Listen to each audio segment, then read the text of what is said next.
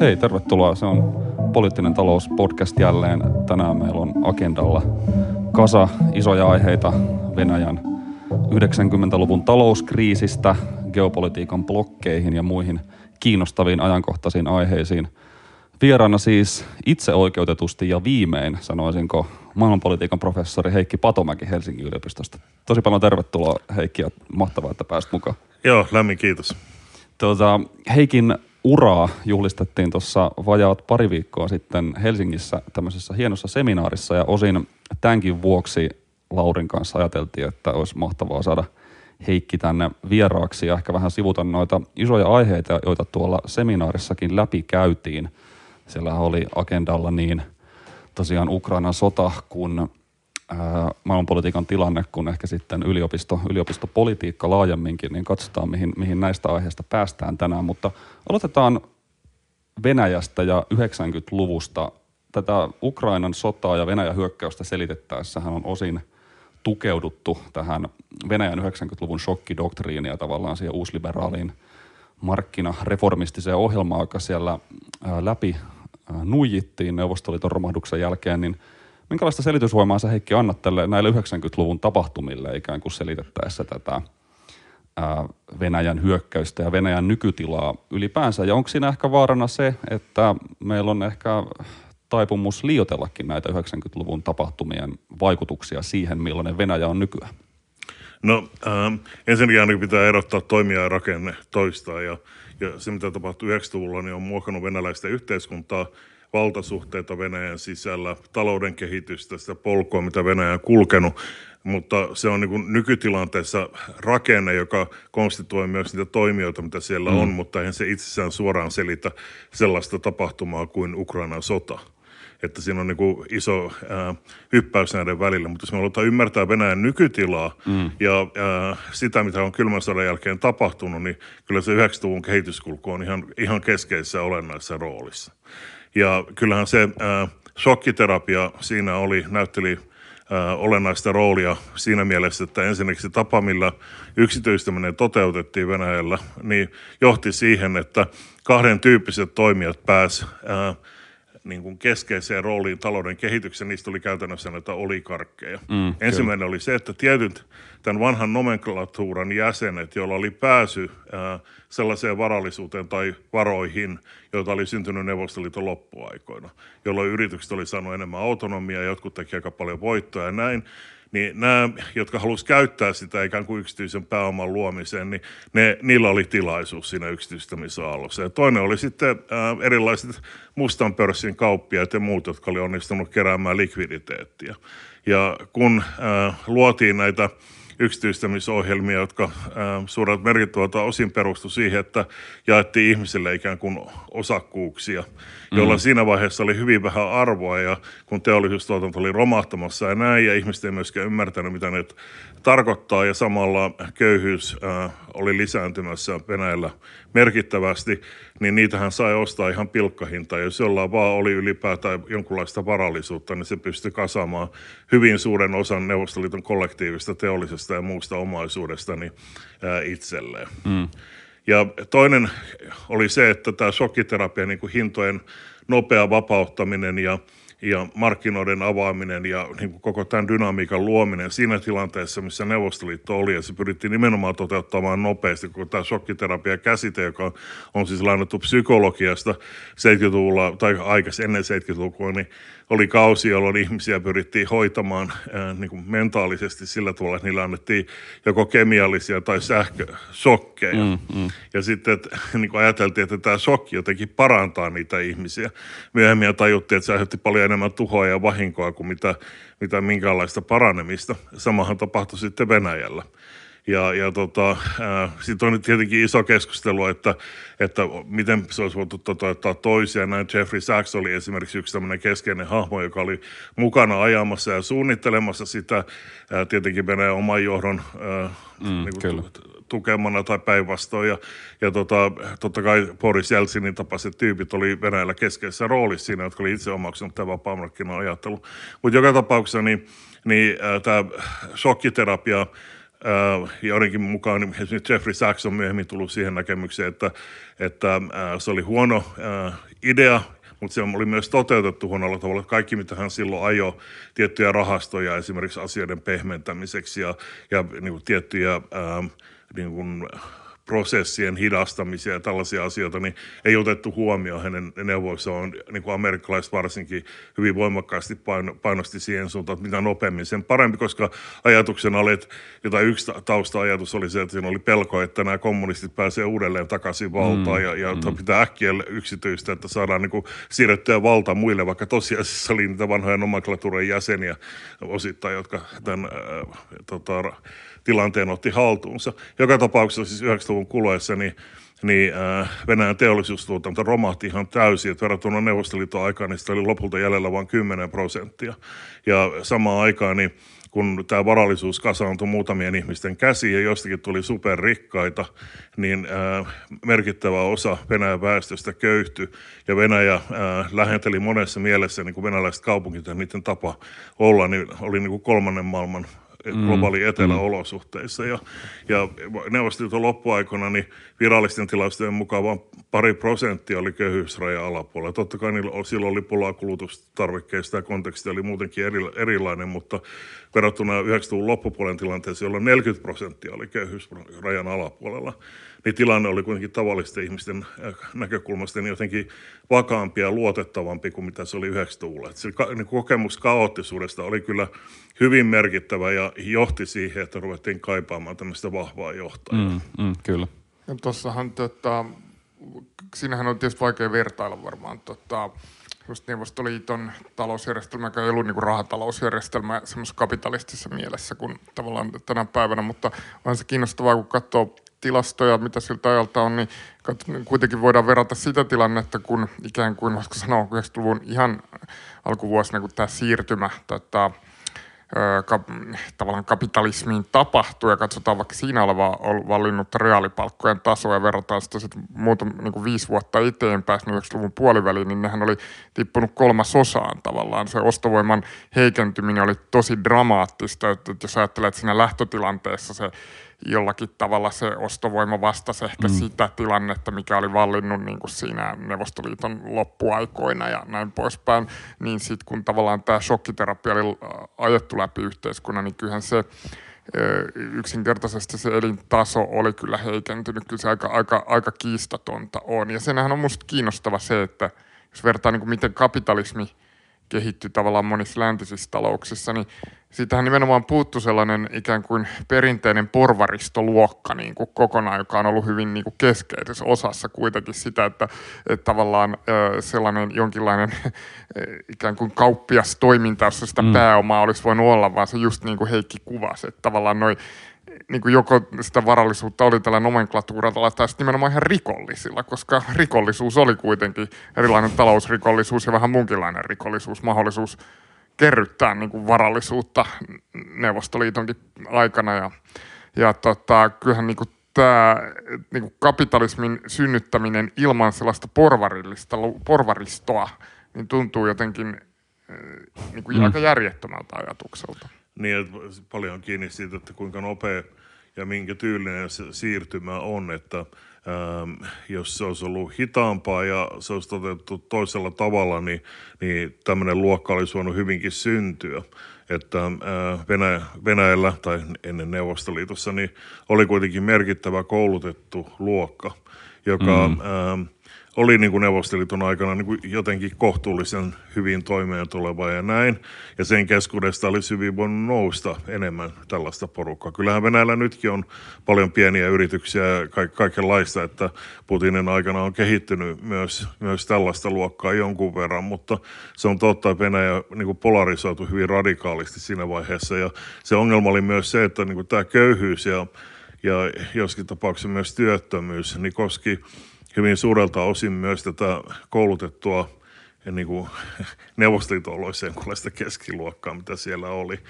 Ja vaikka Neuvostoliitossa tuloerot oli aika pieni, niin siellä oli kuitenkin tämä pieni puolueeliitti, joka oli selvästi muita vauraampi. Ja sen alapuolella oli niin kuin nämä koulutetut ihmiset, ne ei välttämättä ollut kauhean paljon vauraampia kuin muut, mutta niillä oli niin kuin monia asioita sellaisia, mitkä nykyisin kuuluu vain rikkaalle. Että esimerkiksi mm. jossain Leningradissa, nykyisessä Pietarissa, niin, niin ähm, monet näistä koulutetuista ihmistä asuneissa keskustan kaikkein arvokkaimmissa asunnoissa ja niin kuin niillä oli oikeus, hallintaoikeus niihin. Ja sitten kun neuvostoliitto päättyi nämä kaikki äh, itse, yksityistettiin, niin, niin ketkä ne osti, ne oli tietenkin ne, jotka oli onnistunut haalimaan varallisuutta tässä yksityistämisaallossa. Mm.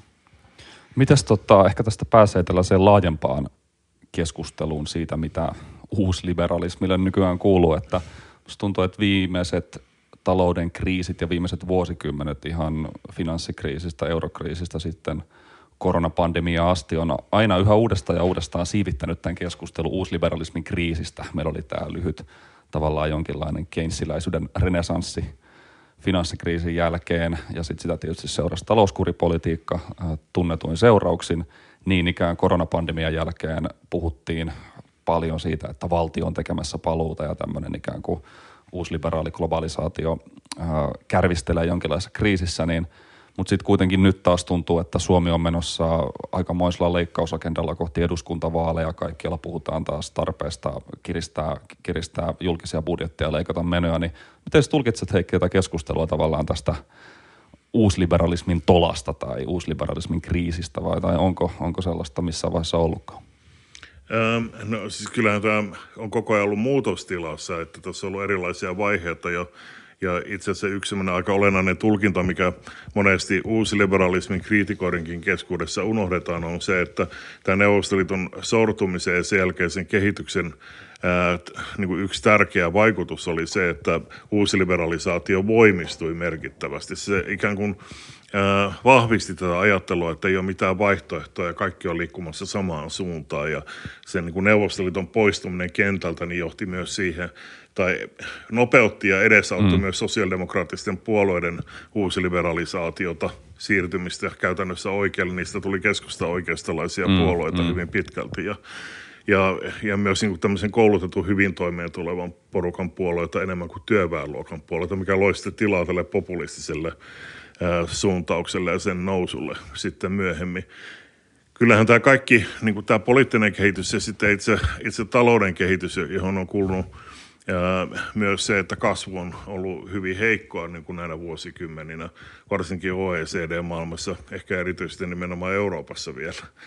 Niin, ää, ja osittain myös emusta johtuen. Mm. Niin nämä yhdessä on luonut niin kuin erilaisia kriisejä ja vaiheita, joissa on niin kuin tullut uudelleenarvioita. Ja tietenkin tämä epäkonventionaalinen rahapolitiikka, joka syntyi globaalin rahoitusmarkkinakriisin aikana ja sen jälkimainingissa Euroopassa eurokriisin aikaa niin äh, on, on yksi semmoinen olennainen kehityskulku, että ikään kuin tämmöisiä moderni rahateoria, MMT-tyyppisiä ajatuskulkuja, joskin tämmöisessä hyvin finansialisoituneessa muodossa, niin mm. ä, äh, on noussut esiin aika lailla. Ja sitten on olemassa muitakin prosesseja, että mä tuossa ä, äh, uudessa kirjassa Political, Economy, Political Economy, Global, ei, sorry, The Three Fields of Global ä, Economy, niin, niin otan esille tämän ähm, tapauksen, jossa ähm, neuvoteltiin OECDn ja G20-järjestöjen äh, puitteissa – tämmöinen uusi globaali verosopimus yhtiöverotuksen osalta, joka vaikka se ei sinänsä muuta niin kuin näiden G20-maiden verotuskäytäntöä millään tavalla, koska kaikkien niiden maiden yhtiövero on tällä hetkellä yli 15 prosenttia, mm, mm. niin siitä huolimatta se 15 prosentin minimimäärä niin tavallaan luo pohjan sille verokilpailulle, mikä on ollut käynnissä pitkän aikaa. Ja minusta se on niin kuin yksi esimerkki sitä ikään kuin positiivista oppimisprosessia, mm. jossa on niin kuin asiat muuttumassa tiettyyn suuntaan. Ja tietenkin voi sanoa, että se on niin kuin kriisi siinä jossain mielessä ainakin, ää, niin kuin tämän opin kriisi, että se on... Ää, kyseenalaistunut myös sitä kautta, että on tämä nationalistinen, talousnationalismi on noussut. Ja sitä kautta myös protektionismi, keskinäinen riippuvuuden aseistaminen, niin kuin weaponization of interdependence. Niin kuin nämä on, nämä on niin kuin tämmöisiä trendejä, jotka minusta taas viittaa pikemminkin regressiiviseen oppimiseen, mutta toimii myös uusiliberalismin perinteistä logiikkaa vastaan. Tosin keynesiläiset taloustieteilijät on aina 30-luvulta lähtien niin korostanut sitä, että, että jos me mennään niin kuin pelkän vapaamarkkinan ja vapaa kauppa ää, linjalla niin kuin hallitsemaan maailmantaloutta. Ja sitten jos siihen liittyy tämmöisiä kultakantatyyppisiä mekanismeja tai analogisia ää, mekanismeja, niin kuin nyt nykyisinkin on voimassa, mihin emukin esimerkiksi perustuu, niin, niin se johtaa hyvin nopeasti sitten tämmöiseen niin maailmanhistorian mittakaavassa niin hyvin nopeasti ää, tämmöiseen nationalistiseen mm, vastareaktioon. Mm. Ja me on niin kuin nähty tämä tietyssä erityisessä maailmanhistoriallisessa kontekstissa. Ja tämä on niin kuin jossain mielessä toisin tuo tietty historiallinen analogisuus siihen, mm. että mitä tapahtui 20- ja 30-luvulla, niin mm. niin on, on kuitenkin ihan pätevä minusta. Kyllä, kyllä. Ja, tota, mun mielestä tuossa aika kiinnostava tämä tilanne tietysti siinä mielessä, että voidaan ajatella, että tietynlainen talouskuri on nyt tehnyt comebackia aika nopeasti tavallaan tämän koronan – ja sen nollakorkoaikojen jälkimainingeissa, mutta voi myös ajatella, että tämä retoriikka, mikä nyt on valittu ja tämä politiikkalinja voi myöskin kostautua tällaisen, tätä linjaa kannattaville henkilöille ja näille historiallisille blokeille tota, aika nopeasti siinä mielessä, että nythän on kiinnostavaa se, että kun hintatasot on noussut varsin korkealle, niin on ehkä melko epätodennäköistä, että inflaatio enää, koska inflaatiohan tarkoittaa hintojen jatkuvaa nousua, että, että se hintojen nousu voisi niin kuin ikään kuin ko- kovin pitkään jatkua tältä tasolta. Että tietenkin siinä on tämä tämmöinen niin sanottu pass-through-vaikutus, että ne menee niin kuin läpi hintajärjestelmän ja ne ikään kuin ne hintojen nousut ja silloin tämä ei tapahdu tietenkään hetkessä. Mutta ennen tai myöhemmin se prosessi loppuu ja mitä korkeammalle hintatasolle on päädytty, niin sitä niin kuin ikään kuin vaikeampaa on nähdä, että se inflaatio voisi jatkua kovinkaan kovana, vaan voi olla itse asiassa hyvinkin lähellä, että ollaan takaisin deflaatiotilanteessa nopeasti. Ja nyt kun on sitten paljon mesuttu siitä, että tota nollakorkojen aika on ohi ja ne ihmiset, jotka ovat uskoneet, että, että, niin kuin kevyt rahapolitiikka on tullut jäädäksi ja näin ovat fundamentaalisesti väärässä ja teimme valtavia virheitä, kun valitsimme tavallaan tämmöistä niin kuin aktiivisempaa finanssipolitiikkaa mm. näin, niin saattaa kyllä olla niin, että nämä puheet näyttäytyy aika ennenaikaisilta. Voi olla, että tämä periodi, jolloin ollaan kiristävämmällä uralla ja niin kuin tämä näyttäytyy isona uhkana, niin voi olla myöskin niin, että tota, tämä on itse asiassa jää aika lyhyeksi tämä periodi. Saapa nähdä, mikä on tilanne loppuvuodesta, niin kuin esimerkiksi inflaatio-osalta ja keskuspankit on pakotettu reagoimaan siihenkin sitten. Niin, no, mä oon ihan samaa mieltä, että on olemassa aika paljon tendenssejä siihen suuntaan, että, että pyritään niin kuin takaisin deflationaariseen kehitykseen. Tätä on kiinnostavaa katsoa niin kuin tulojakovaikutusten ja valtasuhteiden näkökulmasta. Eli äh, inflaatiohan merkitsee aina tulojakoa e, tai tulojen uusjakoa tavalla tai toisella. Ja korkeampi inflaatio itse asiassa suosii velallisia ja on huono velkojille. Ja finanssialisoituneessa maailmantaloudessa meillä on tietysti paljon intressejä, niin, niin pyrkiä ää, muuttamaan inflaatio nopeasti niin kuin hyvin alhaiseksi tai mahdollisesti niin kuin saattaa talouden kehitys jopa deflatoriseksi, koska se suosii velkoja. Ja, ja tota, jos meillä on korkea inflaatio, niin sehän tarkoittaa myös sitä, että reaalikorko, ää, jos ei se nouse yhtä korkeaksi kuin inflaatio, niin reaalikorko on negatiivinen. Eli ne, jotka omistaa pääomaa, niin ne jää tappiolla. Eli tämä on niin velkojen, velallisten kannalta ihan hyvä kehitys. Se ongelma on siinä se, että, että jos ihmiset on ottanut, tai ikään kuin tämä super, velan superkupla on koko ajan kasvanut ja lisääntynyt ja ää, velan osuus suhteessa tuloihin niin on lisääntynyt, niin silloin tietenkin se ongelma on niin välitön tämmöinen likviditeettiongelma, että kun korkotaso nousee ja tulot ei nouse, niin eri kotitaloudet ja firmat ja niin edelleen niin joutuu helposti tilanteeseen, jossa niiden niin kuin, mm. ä, akuutit velkamenot kasvaa yli niiden niin kuin laskemien maksimimäärien tai mitä ne kykenee hoitamaan. Ja siitä sitten syntyy helposti kerrannaisreaktio ja, ja niin kuin, tämä on se kokonaistilanne, jossa, jossa nyt ää, joudutaan elämään. Minusta niin kuin keynesiläistä tai jälkikensiläistä näkökulmasta aina ollut niin, että, että enemmän inflaatiota kuin 2 prosenttia tai 0 prosenttia, ne olisi ollut ihan hyvä asia. Ja, ja tota, nyt tämä yhteiskunnallinen tilanne on kuitenkin muuttunut niin, että, että se välitön vaikutus voi olla ää, niin kuin hyvin, hyvin pitkälle myös niin kuin taantumaa tai jopa lamaa aiheuttava, jos siitä lähtee tämmöinen kerrannaisreaktio käyntiin. Sitten on vielä kysymys siitä, että mikä selittää tämän inflaation, mikä nyt tällä hetkellä vallitsee. Minusta se selitys kyllä tukee sitä ajatusta, että tämä voi olla aika lyhytaikainen vaihe – siinä määrin, kun kysymys on ollut niin kuin, ää, korona-ajan ää, synnyttämistä tämmöistä pullonkauloista tuotantoketjuissa yhtäältä ja sitten toisaalta niin kuin tämmöistä hyvin suhdanneherkät ja ja niin kuin mukaan lukien niin kuin konfliktiherkät tai sotaherkät ää, muutokset tietyissä hinnoissa niin on vaikuttanut siihen energiahinta tietenkin tärkeämpänä, mutta muitakin vastaavia on, niin, niin tota, siinä määrin kun kysymys on vaan näistä, niin ne poistuu helposti suhteellisen nopeasti. Eli silloin tämä inflaatio voi olla hyvinkin suhteellisen lyhytaikainen, ja koska meillä samaan aikaan niin kuin, ää, erilaisia pyrkimyksiä saavuttaa sellainen kehitys, jossa inflaatio on alhainen ja, ja tota, pidetään, pidetään kuitenkin yllä ikään kuin tämän yksityisen pääoman arvoa, jota voidaan sitten lainata ja saada sitä korkoa tavalla tai toisella. Ja myös niin kuin rahoitusmarkkinoilla, niin kuin, että siis merkittävin inflaatio on ollut koko ajan esimerkiksi katsoo 2010-lukua nimenomaan arvopaperimarkkinoilla. Mm. Ja ehkä siitä voisi vielä jatkaa semmoisen pointin, että yksi, yksi asia, kun puhutaan inflaatiosta, niin aina erottaa niin kuin kolme eri inflaatiokenttää. Että yksi on siis äh, tavaroiden, tavaroiden ja palveluiden hinta, missä yleensä kun puhutaan inflaatiosta tarkoitetaan sitä.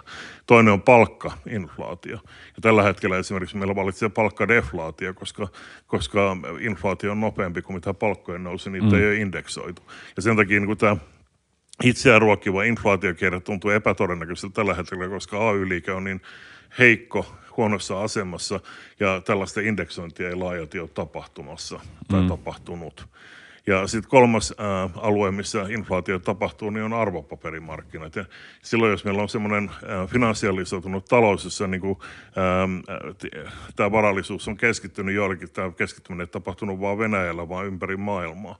Ja sama tyylinen kehityskulku, mutta paljon pidemmällä aikavälillä hitaampana prosessina. Niin ää, se tietenkin siellä taas on hirveän toivottavaa niiden näkökulmasta, joilla on paljon pääomaa ja varallisuutta, että se inflaatio on mahdollisimman nopea. Eli Piketin termeen niin R on mahdollisimman suuri, eli pääoman tuottoaste on mahdollisimman suuri. Joo, mä luulen, jos mä lyhyesti vaan tuon, että mä luulen, että toi iso ero on toi ammat, ammattiyhdistys niin kuin historiallisesti verrattuna nimenomaan tuo AY-liikkeen neuvotteluaseman heikentyminen. Että just tämä perinteinen tapa esittää inflaation tulojakovaikutukset on se, että se on myönteinen asia niin kuin velallisen kannalta. Mutta nyt, ja tähän perustuu yleensä siihen ajatukseen, että ammattiyhdistysliike pystyy neuvotteluissa niin kuin, vähintäänkin realisoimaan mm. sen ikään kuin sen inflaatiovaikutuksen ulos, eli tavallaan vähintäänkin saavuttamaan sen, että reaalipalkka ei inflaation vuoksi heikkene, niin siitä tietysti sitten seuraus on se, että koska se, tietenkin se otetun velan nimellisarvo mm, ei muutu näin. yhtään mihinkään, niin koko ei muutu. Mm. parantaa sitä kautta tilannetta, mutta nythän tilanne on sillä tavalla erilainen, että ammattiyhdistysliike ei ole ehkä kykeneväinen, eikä näytä olevan juuri missään oikeastaan kykeneväinen edes tota, ottamaan ikään kuin sitä inflaatiovaikutusta näissä neuvotteluissa ulos, minkä vuoksi seuraus sitten kotitalouksille on nimenomaan nämä valtavasti nousevat korot ja sitten toisaalta niin kuin ihan muiden hyödykkeiden vaikutus, mikä johtaa sitten lopulta siihen, että sen in, niin kuin velallisten kannalta sit se kotitalouden arjessa se ei ikään kuin parannakaan sitä tilannetta, ja se tulojakovaikutus kääntyy juuri tämä ay heikentyneen neuvotteluaseman takia itse asiassa niin kuin päinvastaiseksi. Niin y- yksi sellainen kiinnostava näkökohta tuohon voisi olla. Ja tämä, on oikeastaan kysymys, minkä mä heitän, koska mä en tiedä vastausta, enkä mä tiedä, onko sitä kukaan tutkinut, mutta että katsoo, että kun palkat kuitenkin nousee jonkun verran joka tapauksessa, niin riittääkö se kompensoimaan sitä korkotason nousua? Koska korkotaso on kuitenkin alhaisemmin vielä kuin inflaatio. Et siinä on niin kaksi eri, eri tavallaan tämmöistä kynnysmerkkiä, jos haluaa. Et yksi on se korkotason nousu ja toinen on inflaatio itse.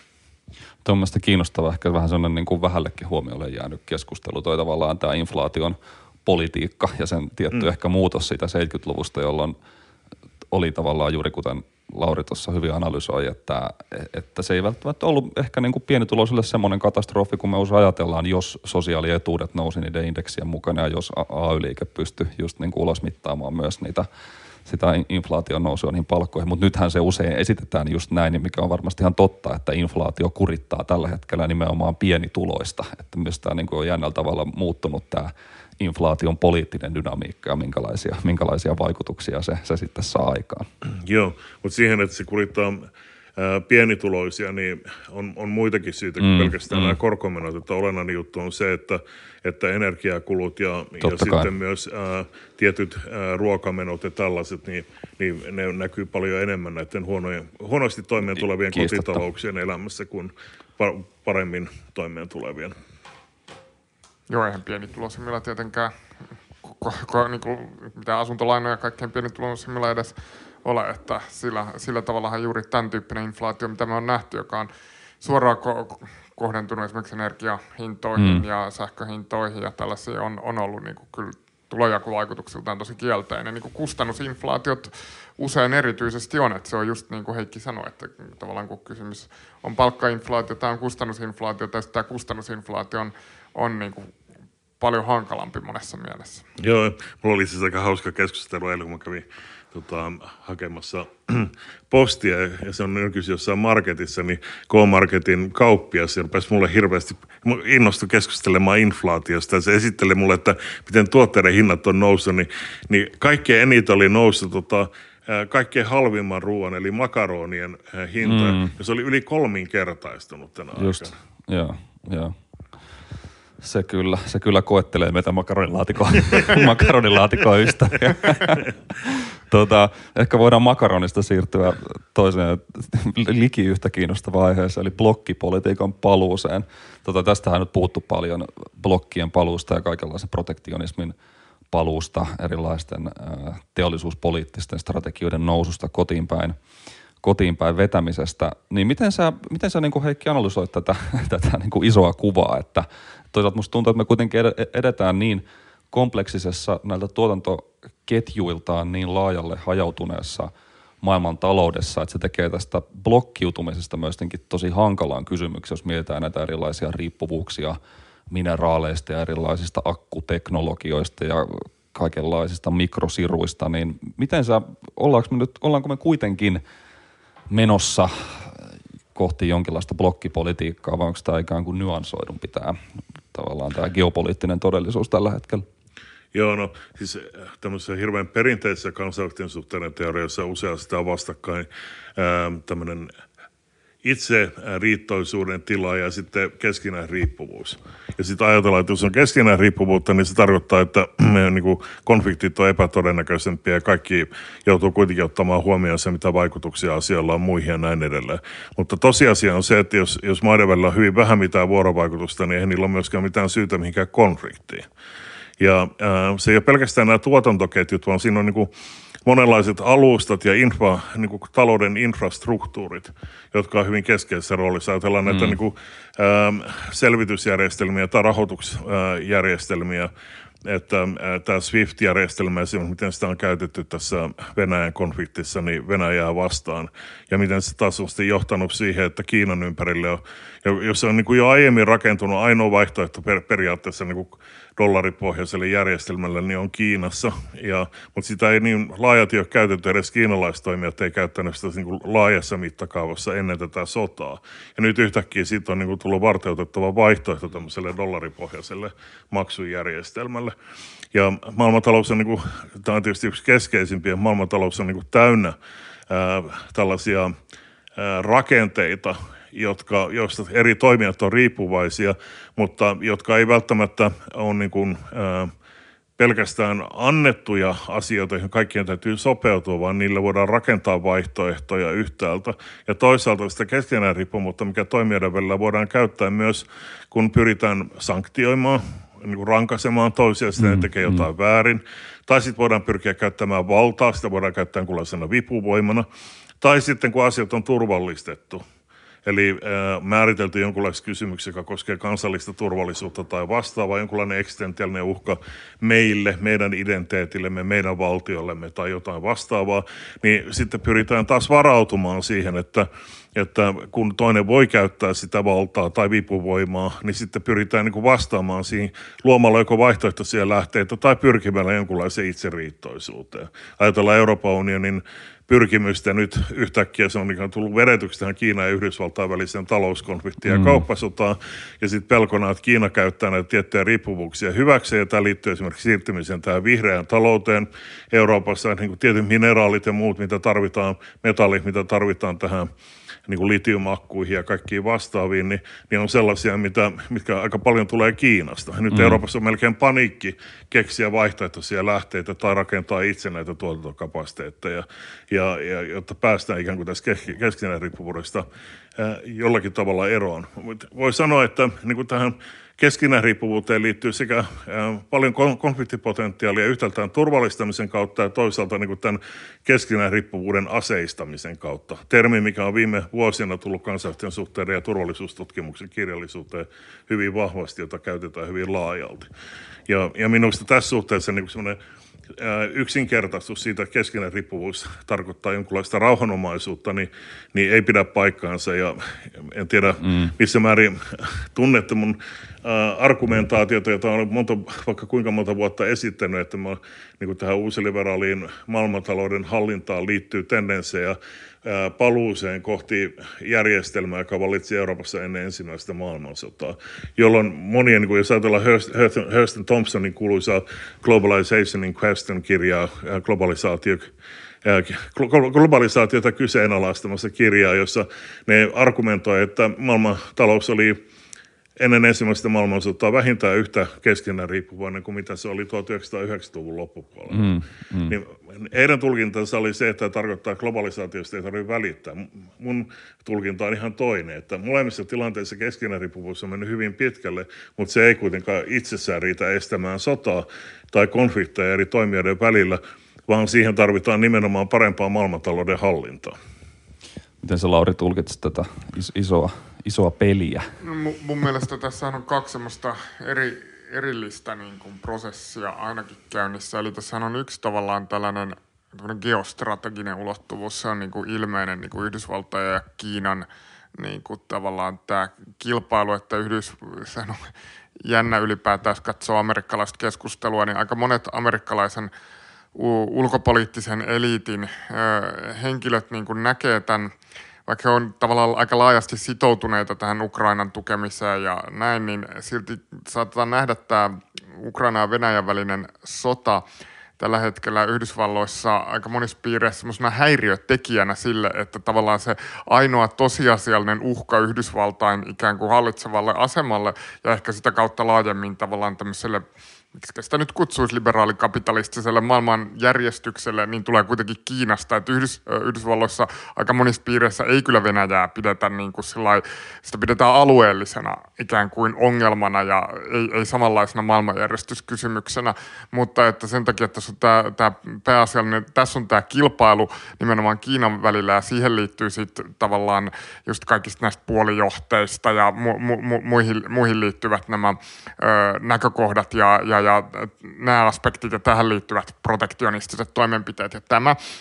Mutta sittenhän tässä on niin kuin olemassa tämä, esimerkiksi me katsotaan tätä Yhdysvaltojen tätä Inflation Reduction Act, pakettia, jossa tavallaan oli tämä heidän iso ilmastopaketti, niin kyllähän se voidaan nähdä myöskin tällaisena tietynlaisena niin kuin protektionistisena pakettina noin laajasti, mutta e, vähän eri syistä, ei pelkästään niin kuin ikään kuin tällä, tässä geostrategisessa ulottuvuudessa, koska myöskin niin kuin Eurooppa, joka on kuitenkin vahvasti tota, tavallaan samassa blokissa, jos näin halutaan ajatella Yhdysvaltojen kanssa, niin kärsii selvästi ja monet niin kuin monissa eurooppalaisissa tavallaan ajatushautomoissa ja tutkimuslaitoksissa onkin esitetty paljon niin kuin nyt, että miten tähän nyt pitää reagoida, mm. tämmöistä huolta ja kritiikkiä ja kaikkea tällaista.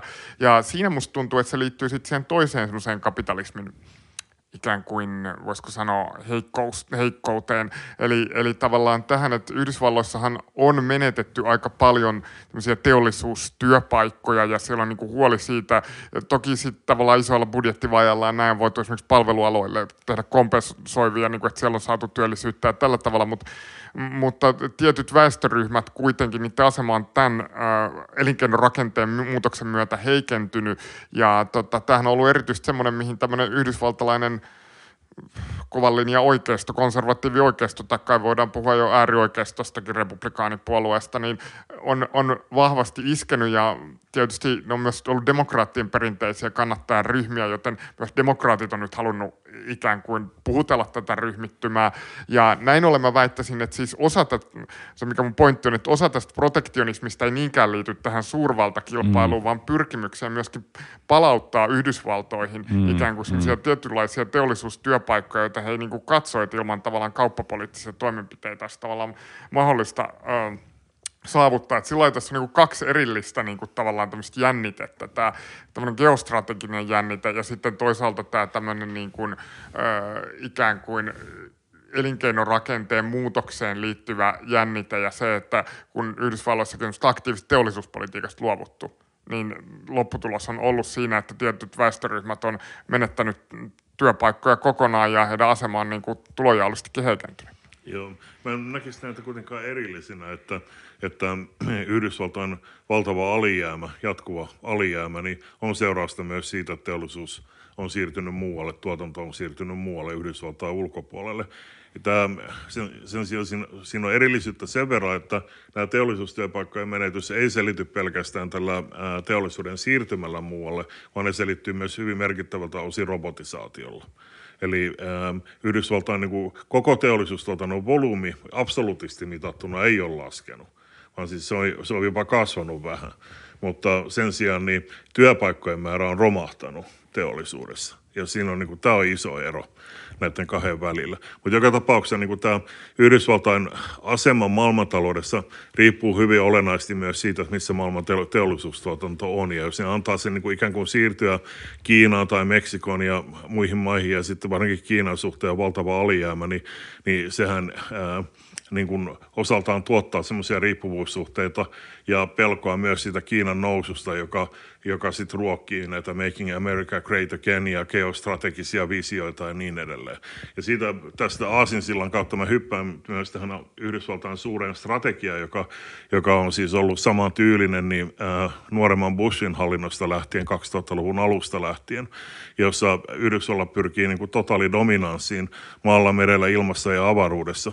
Ja ideana on, että, että Yhdysvaltain strategian päätehtävänä on yrittää estää, että ei, ei löydy niin kuin mitään haastajaa Yhdysvaltain hegemonialle, joka, jonka ajatellaan olevan jonkinlainen tae sillä, meillä on niin kuin vapa, va, vakaa, liberaali maailmantalous, jossa niin kuin kaikki osapuolet tulee jotenkin hyvin toimeen ja näin. Ja jokainen haaste ikään kuin Yhdysvalloille on tässä suhteessa ongelma. Ja minusta ei ole ihan kokonaan totta, etteikö Venäjää myös tulkita tästä näkökulmasta. Varsinkin sen Putinin aikana, kun Venäjän asema ikään kuin osittain jonkun verran palautunut niin, että se on ottanut myös globaalia roolia esimerkiksi Lähi-idässä ja Afrikassa. Ja sen lisäksi, että sillä on myös niin kuin tämä alueellinen rooli ja tietenkin on kysymys Keski-Aasiasta ja, ja sehän liittyy myös sitten Venäjän yhteistyö Kiinan kanssa ja pyrkimys myös jopa sotilaalliseen yhteistyöhön, Shanghain yhteistyösopimus ja niin edelleen. Niin tästä näkökulmasta Venäjä kyllä on osa tätä niin kuin maailmanlaajuista suurta shakkipeliä, jota Yhdysvallat koko ajan pelaa. Ja vaikka se pää niin kuin haastaja, käytän tätä termiä, niin ää, tuleekin Kiinasta tällä hetkellä, niin, niin se on näissä yhdysvaltalaisissa geostrategisissa ajattelukuluissa ollut ikään kuin semmoinen merkityksellistä ja joka on mm. aina avoin ja johon voi tulla niin kuin tarpeen vaatiessa eri toimijoita. Ja kannattaa myös muistaa niin kuin historiallisesti se, että, että 80-luvulla Yhdysvallat ää, Yhdysvalloissa julkaistiin merkittävä määrä kirjallisuutta, missä puhuttiin siitä, kuinka Japani tulee haastamaan Yhdysvallat ja kuinka se tulee olemaan vaara Yhdysvaltain asemalle ja koko maailmantaloudelle ja niin edelleen. Sitten kun Japanissa oli tämä rahoitusmarkkinakriisi 89-90 kieppeillä ja sitten alkoi tämä pitkä mm. deflaatiokehitys ja Japani väestökin vähenee ja kaikkea, niin yhtäkkiä siinä oli niin kuin tila sille, että joku muu saattaa tulla siihen ja silloin just kylmästä päättyi ja, ja tota, ää, oli tämä Venäjän romahdus, sitten Venäjä alkoi nousta, mutta myös samaan aikaan niin kuin nämä Kiinan talousuudistukset alkoi kantaa hedelmää ja tultaisiin 90-luvulle, niin Kiina alkoi kasvaa valtavaa vauhtia ja, ja sitten yhtäkkiä niin Kiina otti sen paikan, mikä Japanilla oli aiemmin ollut. Eli, eli niin kuin tämä, tässä isossa kuvassa niin se ei ole niin yksinkertaista, että se on pelkästään Kiina, vaan tämä ajatus siitä, että Yhdysvallat on niin hegemoninen maa, joka johtaa tätä liberaalia kapitalistista maailmantaloutta ja pyrkii takaamaan siihen vakauden, joka on kaikille edullinen, niin pitää sisällä se ajatus, että Yhdysvaltain tehtävänä on estää, että kukaan ei tule millään tavalla estämään tai haastamaan tätä Yhdysvaltain erityistä asemaa. Ja Venäjällä on tässä kyllä ollut ihan tärkeä rooli. Joo, tuohon se, se, tarkoitin siis sitä, että Yhdysvalloissa on näille protektionistisille toimenpiteille – niin kuin kahdenlaisia erilaisia perusteita, joista osa lähtee tavallaan puhtaan geostrategisista intresseistä, jotka ei niin kuin välttämättä, tai siitä voi tietysti olla, tulla jotain niin kuin spillover-hyötyjä sitten niin kuin kotimaahan muuten, mutta se peruste on ensisijaisesti ikään kuin strateginen. Sitten on olemassa niin kuin tavallaan näitä sellaisia toimenpiteitä, että et jos me katsotaan vaikka ihan sitä, niin kuin miten se muotoutui se Inflation Reduction Act-paketti, niin siellähän oli ihan tavallaan näitä tavallaan tietyistä – tietyt senaattorit, jotka tulee tietyistä osavaltioista, joissa erityisesti jotkut teollisuudet, se on totta, että teollisuuskin ehkä pitäisi puhua nyanssoidummin tietyistä teollisuuden aloista. Ehkä, no pitäisi olla varmaan tilastot tässä sillä, mitä ei ole, mutta varmaan autoteollisuudesta tai jostain tällaista. Ja siellä, siellä kun on menetetty työpaikkoja jollain niin, niin tietyt osavaltiot on siinä kärsinyt ja sitä kautta niin kun, ää, tota, on sit haluttu tehdä niin kompensoivia toimenpiteitä sellaisille uusille niin ilmastollisesti kestävinä pidettyille niin teollisen toiminnan aloille ja näin poispäin, niin siinä se niin lähtökohta tavallaan niille toimenpiteille on ollut niin tavallaan se, joka on lähtenyt siitä, voisiko sanoa, sosiaalisista ongelmista siellä osavaltiotasolla ja myös niin kuin liittovaltiotasolla, että voi analyyttisesti liittyä, ne voi monessa kohdassa pelata ikään kuin samaan pussiin, mm. mutta niin kuin perusteet tavallaan niille toimenpiteille lähtee eri, erilaista jutuista. Ja se, mikä, mikä se on mun mielestä olennaista hahmottaa, on se, että tässähän on myös niin kuin ikään kuin potentiaalinen kilpailu Yhdysvaltojen ja Euroopan välillä. Että et siis Yhdysvallathan tai minä tiedän, mutta niin kuin ei välttämättä se, sen tyyppinen niin kuin, eihän se, se ole välttämättä Yhdysvaltain strategisissa intresseissä niin kuin ensisijaisesti tällaista kilpailua ruokkia, ö, mutta tota, se tavallaan on väistämätön seuraus esimerkiksi, tätä pidetään aika tuskallisena juuri niin kuin näitä Yhdysvaltain subventioita, mitä nyt saattaa mm. tulla nimenomaan, koska Euroopassakin on vahva käsitys, Suomessakin puhutaan koko ajan tämmöistä ilmastokestävästä teollisuudesta ja niin kuin tämän tyyppisistä investoinnista nähdään tulevaisuudessa, jos Yhdysvallat lähtee kovalla protektionistisella otteella, niin siinä on myöskin tavallaan semmoinen potentiaalisesti sitä blokkia sisältä nakertava mm, voima. Mm. Kyllä, kyllä. Ja niin kuin tämän tyyppisillä aloitteilla on taipumusta levitä. Ja silloin kun äh, Bush nuoremman hallitus ähm, astui valtaan ja hyvin nopeasti tai omaksui jo aiemmin kehitetyn äh, strategian ja toimintatavan, mihin kuuluu myös sitten Afgan, hyökkäykset Afganistaniin ja Irakin tämän New Yorkin ja Washingtonin terrorihyökkäysten jälkeen, niin, niin siinä on niin kuin riskinä heti alusta alkaen oli se, ja, ja tota, näin mä se analysoin jo silloin 2000-luvulla, että monet muut maat helposti oppii sit toimimaan ikään kuin tämmöisellä uusimperiaalisella tavalla, kokien oikeudekseen puuttua äh, muiden maiden sisäisiin asioihin myös sotilaallisin keinoin, vaihtaa hallituksia ja, ja näin edelleen. Ja silloin mä sitä asiaa ajatellut ihan loppuun saakka, mutta, mutta Venäjä oli aika nopea oppimaan tässä suhteessa. Ja, ja nyt samalla tavalla tämä protektionistinen siirto, jos me verrataan niin kuin, äh, kauteen ennen ensimmäistä maailmansotaa, niin niin silloin äh, puhuttiin myös laajalti siitä, että maailmantalous on niin siirtynyt vapaankaupan ajasta enemmän niin kuin protektionistiseen suuntaan.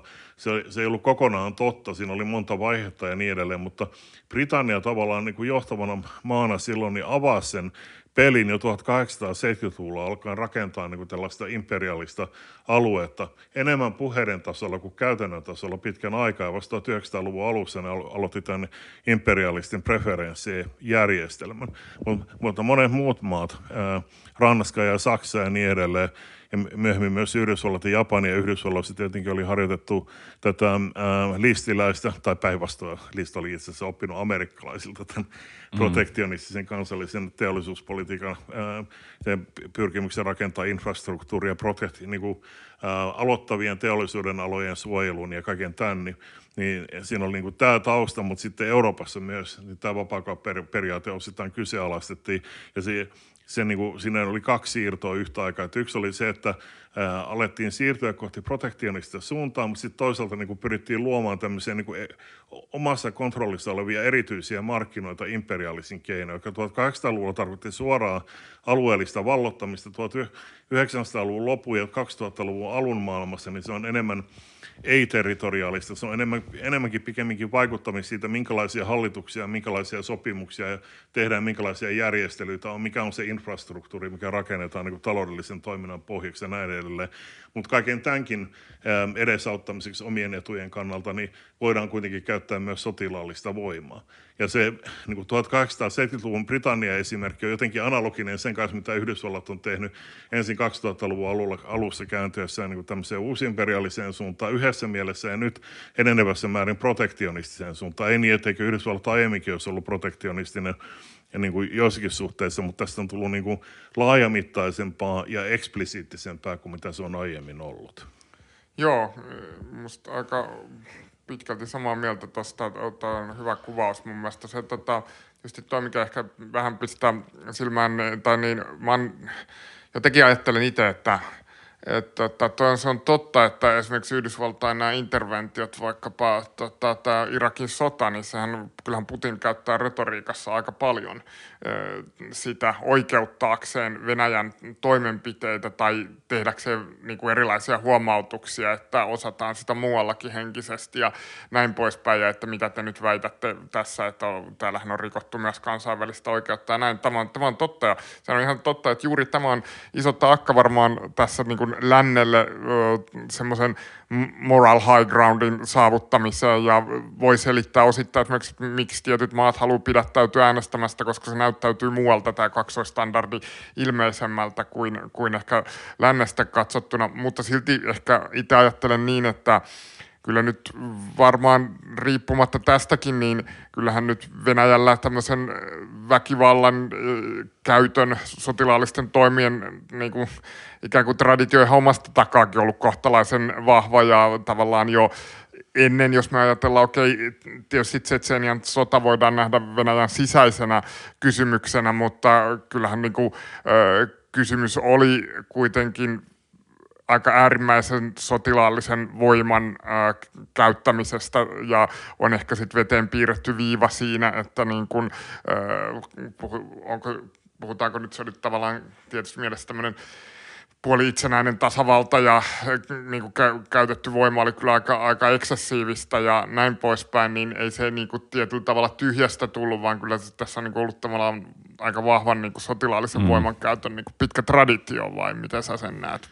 No en mä tiedä, onko se Tsetseniä nyt niin kuin itsessään mikään traditio ja sitä ennen oli Neuvostoliitto, että, että miten sitä historiaa haluaa lukea. Ää, mutta toki, niin kuin jos ajattelee Moskovan näkökulmasta, niin, niin jokaisena vuosikymmenenä varmaan Neuvostoliitto oli mukana, on ollut mukana erilaisissa sotilaisissa konflikteissa jossain roolissa.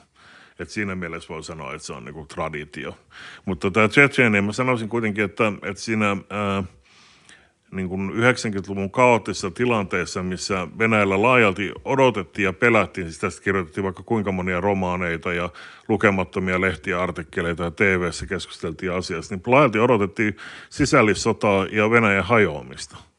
Ja niin kuin, niin kuin suuri epävarmuus valitsi sitä, mikä se tulevaisuus on. Ja tähän liittyy sitten tähän konfliktiin myös tämmöisiä iskuja niin kuin Venäjän ytimessä, mukaan lukien jopa Moskovassa.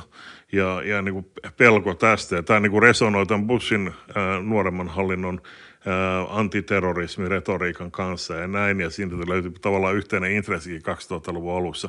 Mutta joka tapauksessa niin kuin se, mä olen samaa mieltä sitä niin kuin voimankäytössä Tsetseniassa ja, ja tota, Groznin tuhoaminen oli, oli ihan massiivinen operaatio ja siinä kuoli valtavasti ihmisiä. Se oli brutaali sota monella tavalla. Se on ihan selvä. Mutta se sai aika laajan suosion kuitenkin Venäjän sisällä juuri sen takia, että ajateltiin, että, niin kuin, että on, täm, tällaista kovuutta tarvitaan, jotta me voidaan palauttaa jonkunlainen Venäjän keskushallinto ja yhtenäisyys ja luoda jotenkin turvalliset ja vakaat olot Venäjän sisälle. Ja tästä Putinhan nimenomaan sai valtavasti kansan suosiota, että hän niin tukahdutti sen Tsetseenian kapinan ja niin edelleen. Niin vaikka se ulkopuolisten silmä vaikuttaakin pelkästään brutaalilta sodalta, mitä se myös oli. Mutta mä, mä väittäisin, että, että ilman sitä 1990-luvun talouskaosta, niin tämän Tsetseenian tilannekin olisi ollut ihan kokonaan toinen. Joo, tämän, pidän tätä täysin mahdollisena, mutta ehkä juuri se, että Buski sai valtavasti kansansuosiota ainakin alun perin näistä operaatioista. Ehkä erityisesti mm. Afganistanin operaatiosta sitä voitiin vielä paremmassa määrin perustella tietysti, koska tuhansia ihmisiä oli juuri Yhdysvalloissa kuollut niin kuin Afganistanissa majailleen ikään kuin terroristijärjestön toimien seurauksena. Että lähinnä niin kuin se, että ajattelin niin, kuin niin, että kyse ei ole varmaan mitenkään mun nähdäkseni olennaisesti oppimisesta Yhdysvaltain sinänsä niin kuin, niin kuin kansainvälisen oikeuden näkökulmasta rikollisista toimista, vaan semmoisia toimenpiteitä, mitä valitettavasti aika monet suurvallat on tehnyt läpi historian. Ähm, mutta siis se oli oppimisprojekti kyllä siinä mielessä, että, että siihen liittyy useampia vaiheita. Kosovo siis 99 niin oli, oli niin kuin ensimmäinen, mihin venäläiset hermostuivat ihan täysin ja se tavallaan loi pohjan sille niin kuin Putinin hallinnon alulle ja siihen liittyvät konfliktit. Mutta sitten tuli tämä Irakin sota, jota siis Venäjä myös tota, Saksa ja Kiina YK turvallisuusneuvostossa pyrkii estämään sitä. Myös Ranska ää, kritisoi sitä. Eli se oli kyllä käytännössä niin kuin Yhdysvaltain ja Britannian unilateraalinen sota, niin kuin yksinkäymä sota ilman kansainvälisen oikeuden ää, niin kuin hyväksyntää. Ja siinä siinä tota, kun ensin vastustettiin, niin sen jälkeen sit se oli, että okei, että jos noin saa tehdä noin, niin sitten mekin saadaan tehdä näin.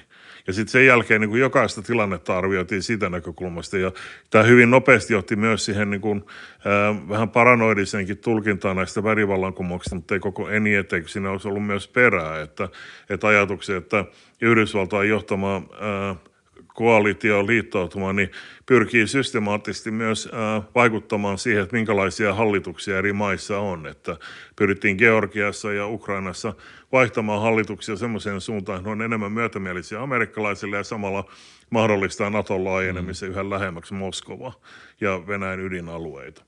Ja niin kuin, niin kuin tämä epäluulo johti siihen, että, että sitten ensin Irakin sota ja sitten heti perään, joka oli niin kuin pyrkimys vaihtaa regiimi Irakissa. Se oli ihan selvä, koska hyvin pian osoittautui, että mitä joukkotuhoaseita Irakissa ei ollut. Se niin kuin, nimenomainen perustelu ää, uupu. Ja sitten ajatuksena oli, että nyt me saadaan niin kuin demokratia-aikaa Irakiin, että tämä on niin se, että saadaan niin oikeanlainen hallitus sinne ja järjestelmä. Ja sitten oli nämä värivallankumoukset, joissa myös oli niin pyrkimyksiä vaikuttaa vaalien tuloksia näin. Me, me ulkopuoliset, jotka kannatamme demokratiaa, voi myös sanoa sama hengenveto, että, että molemmissa maissa oli myös vaalivilppiä ja epäselvyyksiä ja pyrkimyksiä manipuloida vaaleja. Ulkopuolinen puuttuminen ei ollut pelkästään epäoikeutettua, vaan siinä oli myös oikeutettuja aspekteja. Mutta siitä huolimatta Venäjän näkökulmasta pyrkimys oli vaihtaa hallituksia. Ja se pelko oli, ja nimenomaan Ukrainan oranssivallankumouksen tapauksessa, niin myös näiden muutosta ajavien e, nimenomaisena tavoitteena oli levittää se värivallankumous myös Venäjälle. Ja, ja tota, se, mitä, mihin se johti Venäjällä, niin oli sitten niin kuin tämän tyyppisten muutospyrkimysten turvallistaminen. Mm. Eli niitä mm. alettiin tulkita ikään kuin sotilaallisena uhkana ää, suhteessa Venäjään. Ja mä luulen, että silloin jo niin kuin tämä 2013-2014 tapahtumaketjun käsikirjoitus kirjoitettiin Moskovassa aika pian tämän jälkeen, että jos jotain vastaavaa tapahtuu, niin sitten niillä on niin kuin valmis sotilaallinen suunnitelma, mitä tehdä. Ja se aktivoitu sitten 2014 alussa. Mm, joo, no tuossa varmaan aika montakin tota asiaa, mistä voisi sanoa, josta varmaan joistain on eri mieltä ja joistain samaa mieltä, mutta tota, Öö, ehkä lähinnä just tämä, että kyllähän nyt kuitenkin, jos voidaan tietysti ajatella, kuinka paljon Venäjä on jatkumoa Neuvostoliitolle ja pitääkö näitä käsitellä erillisenä. Tietysti juuri aiemmin mainittu Afganistanin operaatiot Neuvostoliitolta ja näin ehkä osoittaa sitä, että ei, ei niin kuin välttämättä silläkään puolella ole ollut jotakin, tai siis mä en ehkä usko niin kuin siihen, että olisiko ollut sitten, me ei ikinä tiedetä sitä kontrafaktua, että jos Yhdysvallat ei olisi tehnyt joitakin interventioita, joista ennen kaikkea tämä Irakin sota on munkin mielestä ollut niin kuin, tavallaan niin kuin kerta kaikkiaan totaalinen katastrofia ja järjetön toimenpide ja niin kuin, törkeä rike moni, moni, monilla tavoin, mutta tota, öö, että olisiko tämä jäänyt sitten tapahtumatta, jos sitä ei olisi tapahtunut, on tietysti hyvä kysymys. Ja itse on aika vaikea nähdä, että niin kuin tämä olisi luonut jonkun sellaisen niin vahvan normiston, johon sit Venäjä olisi halunnut sitoutua. Että tota, mä en usko, että kumpikaan näistä ikään kuin suurvalloista on tosiasiallisesti ollut kovinkaan sitoutunut tähän kansainväliseen oikeuteen niin kuin sillä aidosti niin kuin syvällisellä tasolla niin kuin, tota, mi, milloinkaan, vaan kysymys on ollut silloin, kun omiksi niin kuin vitaalisiksi intresseiksi kysytyt asiat ovat, tai katsotut asiat ovat perissä, pelissä, niin silloin se toimitaan, jos niin, niin, niin kuin ikään kuin ha, halutaan. Että sitten tietysti no, tämä on nyt sitten oma, oma lukunsa niin kuin nämä, nämä syyt. Siitä mä oon niin varmaan aika samaa mieltä, että pelkohan varmaan on ollut suuri siitä, että sellainen tietynlainen demokratialiikehdintä tai liberaali liikehdintä ikään kuin rantautuisi Venäjälle ja Venäjä on halunnut pitää ikään mm. kuin. Ukrainan sellaisessa blokissa, jossa tämä ei olisi ikään kuin ö, mahdollista tai helppoa. Niin, demokratia on yksi, yksi puoli siinä, mutta siinä on muitakin puolia, että yksi on myös näiden olikarkkien valta, ja tyypillisesti Venäjällä niin monet niistä, niin kuin Hodorkovski ja tällä tyyppiset hahmot, niin on ollut kaikkein rikkaampia olikarkkeja, mitä on. Ne edustaa tämmöistä liberaalia oppositiota, jonka liberalismi ei välttämättä rakennu niinkään demokratiaperiaatteen kuin vapaa markkinaperiaatteen ympärillä. Että se on ollut niin kuin tämä Kaidar-puolueen niin kuin johtotähti tai idea hyvin keskeisesti. Venäjällä ei ole ollut mitään hyvin vahvaa demokratialiikettä koko tänä aikana. Et mä näen sen pikemminkin niin kuin, ää, olikarkkien, joidenkin olikarkkien vallan ja vapaamarkkinapolitiikan ja sitten... Et mä viittasin tähän Ukrainan niin liikkeen, niin kuin Venäjän omiin liikkeisiin. Niin, niin että no, no, sekin on tietysti kompleksinen, että siis ajattelee sitä euromaiden tilannetta, niin, niin varmasti ähm, oli niin, että ja ne, jotka oli, tai osa niistä, jotka oli osoittamassa mieltään, niin, niin tuki niin tämmöistä länsityylistä liberaalidemokratiaa vastaan Janukovicin hallinto ja sen korruptio ja kaikki tämä, ja myös se aiempi kokemus siitä, aiemmalla kierroksella siitä vaalivilpistä ja kaikesta sellaista, mitä oli tapahtunut, mutta toisaalta niin niin tämä, äh, nämä mielenostukset äity väkivaltaisiksi ja Janukovic joutuu, erotettiin tavalla, joka oli äh, Ukrainan perustuslain vastainen ja ei millään muotoa niin noudattanut laillisuus- tai demokratiaperiaatteita myöskään. En mä tiedä, kuka siinä oli oikein demokratian sankari sitten loppujen lopuksi. Ei, eikä pidä siis, se on tietysti ongelma, ei pidä idealisoida tietenkään ukrainalaisessa yhteiskunnassa ollut massiivisia ongelmia. Tietysti tässäkin taustalla oli sitten toisaalta myöskin turvallisuusjoukkojen äärimmäinen vallan, niin kuin väkivalta tavallaan niin kuin näitä mielenosoittajia kohtaan, jotka oli kyllä myös aggressiivisia, se on totta, mutta tavallaan semmoisessa tilanteessa, jossa aletaan kuitenkin ampumaan kovilla tavallaan äh, suurta joukkoa ihmisiä, niin ti- poliittinen tilanne hyvin helposti menee pisteeseen, jossa äh, no, on jo rikottu aika monia oikeusvaltion normeja ja al- aletaan olla aika hallitsemattomassa tilanteessa. Se on ihan totta, mutta siihen liittyy myös se, sekin näkökohta, että tuollaisessa kautta tilanteessa usein on hyvin epäselvää, kuka oikeastaan on tehnyt mitäkin. Että esimerkiksi jos on väkivaltaisuuksia, niin kuka on aloittanut väkivallat ja kuka on siellä missäkin roolissa ja niin edelleen. Mä oon suoraan sanonut, että vaikka mulla on jonkunlainen kuva siitä, että mikä 2013-2014 tapahtui niin kuin näissä, tässä suuressa kuvassa, niin kuin ottaen EUn ja Yhdysvaltain ja, ja sitten Venäjän niin kuin, tämmöiset strategiset siirrot siinä tilanteessa. Sitten toisaalta poliittisen talouden kehitys Ukrainassa, joka oli hyvin epäsuosiollista, mikä mikä johti, ää, mikä oli niin kuin taustalla siinä, että Ukrainassa oli niin suuria levottomuuksia ja suuria debatteja koskien esimerkiksi niin kuin Euroopan unionin tarjoamaa lainapakettia kohtaan, joka, ää, jonka ehdot oli hyvin samankaltaiset kuin mitä Troikka oli asettanut Kreikalle eurokriisin aikaa. Tämä siis kaikki tapahtui eurokriisin aikaa, joka myös olennaisesti vaikutti Ukrainaan. Ja Venäjähän tarjosi paljon suurempaa lainaa ilman mitään ehtoja. Ja Janukovic sitten lopulta päätyi, olema, niin kuin, päätyi sille kanalle, että tätä Euroopan unionin kanssa tehtävää assosiaatiosopimusta ei kannata solmia. Ja sen myötä myöskään ottaa sitä lainaa, mikä liittyy siihen, että otetaan mieluummin tämä Venäjän tarjoama laina joka näytti paremmalta ainakin talouspoliittisten ehtojen näkökulmasta. Ja tämä oli niin kuin suuri kiistanalainen asia myös Ukrainan sisällä niin kuin eri toimijoiden välillä. Niin kuin nämä on, tämä kuvio on niin kuin selvä, nämä isot strategiset siirrot ja poliittisen talouden kehitys, mutta mä en ole koskaan vaivautunut edes yrittämään ottaa selvää, että mitä kaikkea se niin kuin udun takana, että mitä siellä Euromaidanissa tarkkaan ottaa tapahtuu ja kuka teki mitäkin ja kuka ampui ja tämän tyyppisiä juttuja, että se on niin kuin loputon suo, että että mä oon nähnyt joitakin tällaisia keskustelupuheenvuoroja, jotka menee ihan eri suuntaan ja tulkitsee asioita ihan eri tavalla. Ja sen takia mä olisin aika varovainen ottamaan kauhean vahvaa kantaa siihen, että kuka siinä teki mitäkin.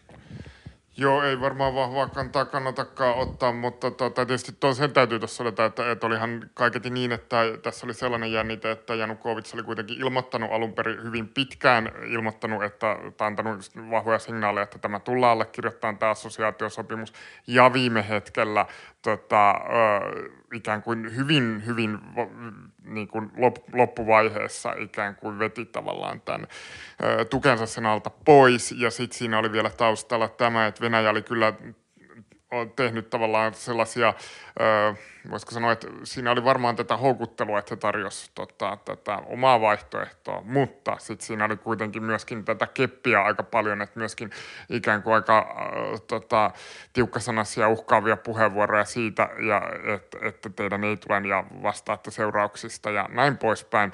Ja se, että teki, päätyykö Janukovic tähän ratkaisuun, totta kai hän niin kuin lähtökohtaisesti on nähty edustaneen tämmöistä venäjänmielistä, mutta niin kuin, blokkia, mutta kyllähän niin kuin monissa analyyseissa on myöskin niin, että, että tota, hän ei, ikään kuin ei yksinkertaisesti hän, hän ei uskaltanut siinä enää valita sitä linjaa, mikä hän olisi, mihin hän oli ikään kuin julkisesti sitä aiemmin sitoutunut. Kaikki tuo on totta ja tähän liittyy vielä lisäksi myös sekin, että Venäjän yhtenä intressinä oli estää semmoisen henkilön valinta Ukrainan johtoon, joka olisi ajanut Ukrainan NATO-jäsenyyttä.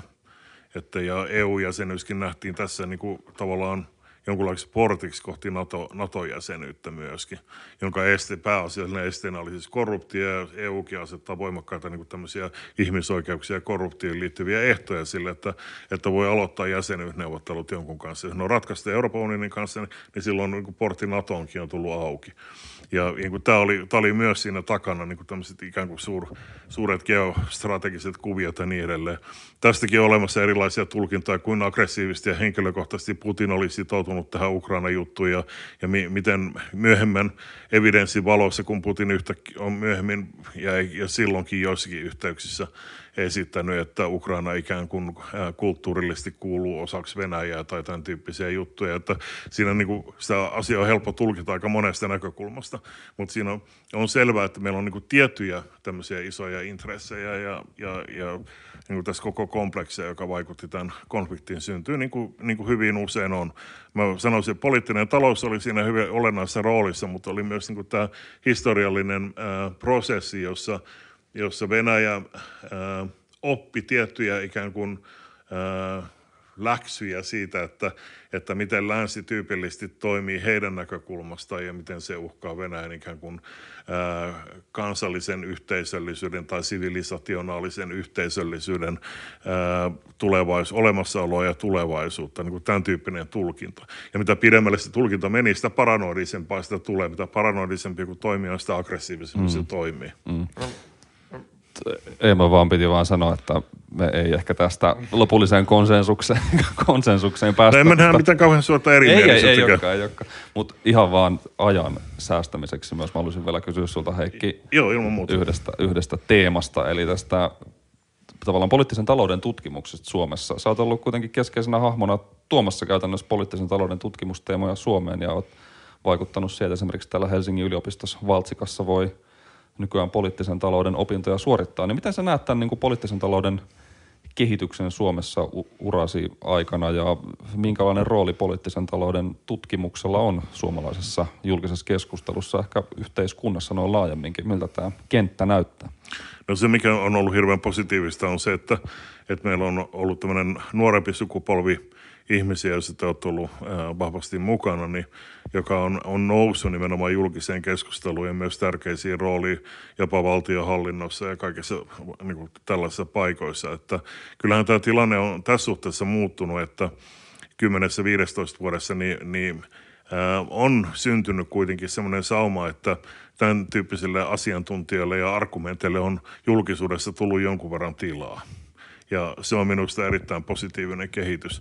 Ähm, mitä tulee yliopistoon ja sitten tähän niin kuin laajempaan kuvioon, niin täytyy sanoa, että, että suhteessa niihin kunnianhimoisiin suunnitelmiin, mitä mulla oli jo silloin, kun mä tulin Helsinkiin 2003, 20 vuotta sitten, niin, ja suhteessa moniin yrityksiin mukaan lukien saada lahjoitusprofessori globaalin poliittisen talouden alalle Helsingin yliopistoon, niin, niin tämä kehitys on ollut kyllä niin kuin hyvin vaikeaa ja, ja niin kuin vastarintaa joka puolella ja tukea on vaikea löytää ja ja vaikka poliittista taloutta voi opiskella Helsingin yliopistossa tällä hetkellä, niin ainoastaan englanninkielisessä maisteriohjelmassa. Mm. Ja meillä ei ole niin kuin mitään sellaista kokonaista ohjelmaa niin kuin kandista maisteriin, jossa voisi keskittyä pelkästään poliittisen talouden kysymyksiin. Ja verrattuna niihin massiivisiin resursseihin, mitä valtavirtataloustieteellä on asiantuntijoiden kouluttamista tällä hetkellä, niin me ollaan niin kuin vaan pieni puro niin kuin suuren virran vieressä tai jotain tällaista. Että, mutta nämä yritykset kehittää poliittista taloutta tässä mielessä jatkuu ja mä itse olen koko ajan ajatellut ja edelleen näen asian niin, että, että se on tavallaan ihan avainkysymys koko yhteiskunnallisen tulevaisuuden kannalta, että näitä talouden suuria kysymyksiä ja politiikan ja talouden vuorovaikutusta, valtasuhteita talouden kontekstissa, niin, niin voidaan tutkia tämmöistä kriittistä mm. yhteiskuntatieteellistä näkökulmasta käsin, että sen tyyppiset argumentit leviää myös ää, yhteiskunnassa laajempaan keskusteluun. Sä oot itsekin opiskellut myös taloustiedettä, niin miksi sä et, et kuitenkaan ryhtynyt ekonomistiksi tai talous, taloustieteilijäksi, tai harkitsitko koskaan tätä, tällaista polkua? No kyllä, kyllä. Siis mä, mä olin taloustieteen opiskelija ihan, ihan melkein loppuun saakka, että siihen aikaan kun mä valmistuin, jotta pystyin ryhtymään jatko-opiskelijaksi, piti tehdä kaksi gradua. Piti olla syventävät opinnot kahdesta aineesta ja gradu kahdesta aineesta. Ja mä tein rinnan kansainvälisiä suhteita ja, ja taloustiedettä. Ja vaan kolme kuukautta ennen kuin mä valmistuin, niin mä päätin, että mä tein ensin ää, kansainvälisten suhteiden gradun valmiiksi. Ja sitten mä tein muutama kuukautta myöhemmin syksyllä niin taloustieteen gradun valmiiksi.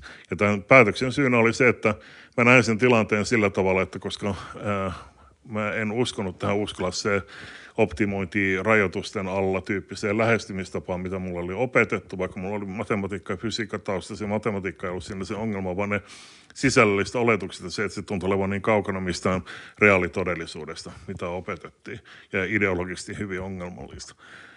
Niin tässä tilanteessa mä ajattelin, että mulla on kaksi vaihtoehtoa. Joko mä teen semmoisen väitöskirjan, missä mä jotenkin niin kuin rakennan talousteorian perusteet ihan niin kuin alusta alkaa uusiksi, ja sitten toinen vaihtoehto on mennä jollekin semmoiselle alla, missä on enemmän moniarvoisuutta mm. ja niin kuin keskustelua näistä peruskysymyksistä. Ja KV-suhteiden sisällä niin oli kansallinen poliittinen taloustiede ja globaali mm. poliittinen taloustiede yhtäältä ja sitten toisaalta niin tämmöiset perustavat filosofiset ja metodologiset keskustelut koko yhteiskuntatieteiden luonteesta ja miten globaalia asioita voidaan tutkia. Nämä, musta se tarjoaa niin paljon enemmän mahdollisuuksia kuin tämä taloustieteen puoli. Ja mä en silloin kyllä ajatellut, että että se projekti kirjoittaa talousteoria oli sinänsä mahdoton, mutta mulla oli vaikea nähdä, että kuka olisi tukenut sitä.